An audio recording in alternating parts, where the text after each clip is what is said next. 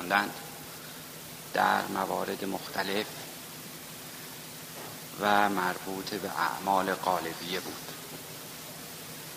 هرچند که نمی‌دانم به چه دلیل بود در شب جمعه گذشته راجع به عدم انجام کارهای دنیوی در همون ساعاتی که مرقوم فرمودن صحبت کردم و تکرار مجدد اون رو ضروری نمی‌بینم.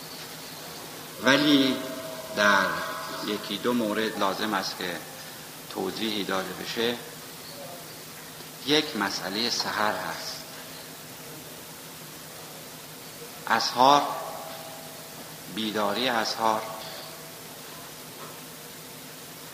و خواب بین الطلوعین بیداری اسهار مستحب و خواب بین الطلوعین مکروه است و اصولا در شریعت مقدس اسلام که اعمال ما به واجب و حرام و مستحب و مکروه و مباح تقسیم می شود. برای هر کدام از اعمال و انجام آنها و عدم انجام آنها دلایل خاصی رو اقامه کردند فیلمثل شرب خمر حرام است. از صدر اسلام و الی یوم القیامه حرام بوده هست و خواهد بود. چرا حرام است؟ دلیل دارد. و من فقط یک دلیل اون رو عرض می کنم و اون دلیل این است که در مشاعر انسان خلل وارد می کند و آدمی رو از انجام کارهای واجب و لازم باز می دارد و طبعا کسی که فعل حرام انجام داد نمی تواند اونطور که باید و شاید به یاد خدا باشد و اعمال واجب خودش رو انجام بده. ما ما که عرض می‌کنیم منظورم فقرا هست. یکی از دستورات معکدی که برای ما صادر شده بیداری اسهار است. و نخوابیدن بین الطلوعین که بین الطلوعین رو از ازان صبح تا طلوع آفتاب می‌گوید و خب این در رساله ها هم آمده که در این موقع بیداری مستحب است. و همونطور که عرض کردم برای اعمال پنجگانه ای که در اسلام آمده برای هر کدوم دلیلی قائل شدند. چرا می‌گویند بیداری اسهار و بیدار بودن تا طلوع آفتاب مستحب است و بزرگان ما تأکید بر این مسئله دارند؟ همونطور که خوانده شد دو دلیل داریم. دلیل اولیه آن این است که از نظر هوا بهترین موقع شبانه روز همون ساعت است. حتی به خاطر دارم که در زمان تحصیل همیشه به من میفرمودند که شبها رو زود بخواب و سهرها بیدار شو و سهر نماز و درس بخون. چرا این توصیه و فرمایش رو به طور اکید میفرمودند؟ برای اینکه اگر شب رو زود بخوابیم و سحر بیدار بشویم فکر آماده پذیرش بهتر است. هوا در پذیرش کمک می‌کنه. یعنی هوا سالم است سالمتر است. و مخصوصا در شرایط کنونی که شهرهای بزرگ مخصوصا تهران از آلودگی های بسیار آلودگی های هوا عرض می‌کنم به دلیل تردد اتومبیل کارخانجات و غیر در بین روز دارای هوای کثیفی می شود که تنفس رو هم گاهی مشکل می‌کنه. در اظهار این مسئله وجود ندارد. طبعا فراگیری هم در اظهار به مراتب بیشتر از ساعات دیگر روز است. و از طرف دیگر سهر موقع استجابت دعاست مؤمن اگر بیدار شود به دستوراتی که به او دادند فقرا مخصوصا به دستوراتی که داده شده به ما اگر عمل کنیم در اظهار مسلما اثر اون رو خواهیم دید. و حتی اگر شخص بتواند نماز شب را اقامه کنه و توفیق این رو داشته باشه که نماز شب بخواند که نماز شب هم بعضی از آقایون فقها معتقدند که از نیمه شب تا از آن صبح است و بعضی دیگر زمان اون رو طولانی تر می‌دونن ولی به هر تقدیر دو گروه معتقدند که نماز شب بایستی قبل از اذان صبح تمام بشود. و ما بزرگانی داریم که من خودم شنیدم این مسئله رو که این توفیق و این بزرگواری در اونها وجود داشته که نزدیکان البته اینی که عرض می‌کنم خودشون نفرمودند. ولی کسانی که در حضورشون بودند و خدمتشون رو می‌کردند این صحبت رو برای من کردند.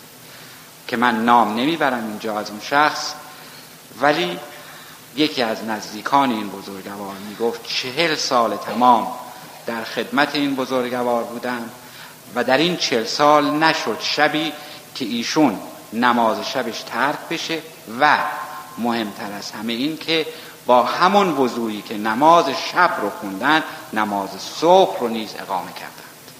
و این مطلب بسیار مهم است ما نمی‌دانم که توان این رو داریم. که چهل روز این کار رو بکنیم من معتقدم که قوه و نیروی دیگری به این بزرگان کمک می کند که چهل سال تمام نماز شب و نماز صبح رو با یک وضوع می خوانند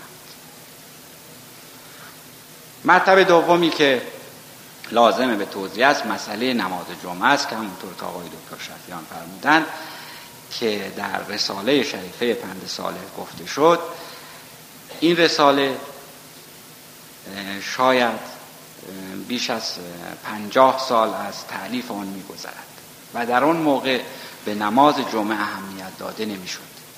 ولی به الله در شرایط کنونی و در مملکت ما که نظام جمهوری اسلامی بر آن حاکم هست و از زمانی که شاید یکی دو ماه یا سه ماه بعد از اعلام نظام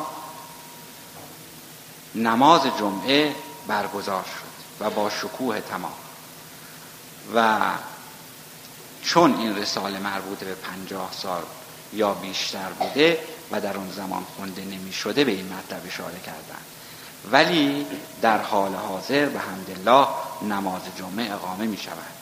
و همونطور که فرمودند نماز جمعه نماز ظهر دو خطبه داره و بعد این دو خطبه جایگزین دو رکت از نماز خواهد شد و جمعا دو خطبه و دو رکت نماز تشکیل نماز ظهر جمعه میده. و در خطبه هم در یکی از خطبه ها نصایح و در خطبه دیگر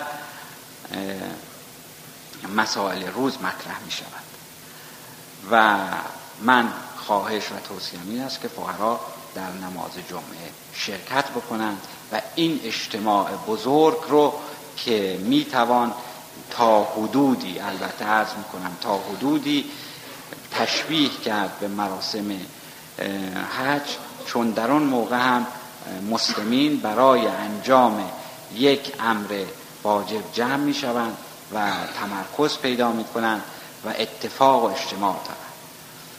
و به طور کلی یکی از خصوصیات در نماز جماعت و خصوصا نماز جمعه اجتماع مؤمنین است. مؤمنین در این اجتماع همدیگر رو می‌بینند و ما داریم که زیارت مؤمن زیارت مؤمن مستحب است. و از نظر ظاهری هم اگر بگیریم بعد نه مؤمنین زمانی که نماز جمعه را اقامه کردند و نماز تمام شد چون ما می‌گوییم که بعد از اتمام نماز جمعه کار دنیا اشکالی ندارد و حتی برکت هم دارد. وقتی مؤمنین در روز جمعه اجتماع کردند و اقامه نماز جمعه را کردند بعد از اون می‌تونن از حداقل قضیه این است که می‌توانند از حال همدیگر باخبر بشن. و بعد می‌توانند به گرفتاری های هم رسیدگی و مطلع بشن و خب چه عبادتی بالاتر از این که شخص بتواند گرفتاری برادری و مؤمنی را حل بکند؟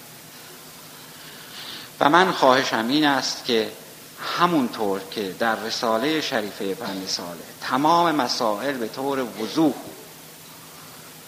نوشته شده و مرغوم داشتن فقرا رعایت بفرمایند و مسلما رعایت این مسائل. چه از مسائل ظاهری مثل نماز و انجام واجبات و تأکید بر مستحبات توجه به وچه غیبیه رو نیز نباید فراموش کرد. توجه به وچه غیبیه توجه به ذکر و فکر همون چیزی است که بابا طاهر می‌گوید خوش آنون که دائم در نمازند دائم در نماز بودن معنی اون رکوع و سجود نیست. معنی اون توجه به مبدع هست. توجه به خداوند هست. توجه به محبوب هست. و این توجه رو فقرا به حمدالله همیشه دارند و داشتن این توجه که همون نماز دائم باشد وقتی که با نماز خصوصا نماز جماعت و بالاخص نماز جمعه باشد در بهترین شرایط انجام شده و مؤمن به حاجات ایمانی خودش می‌رسد. و السلام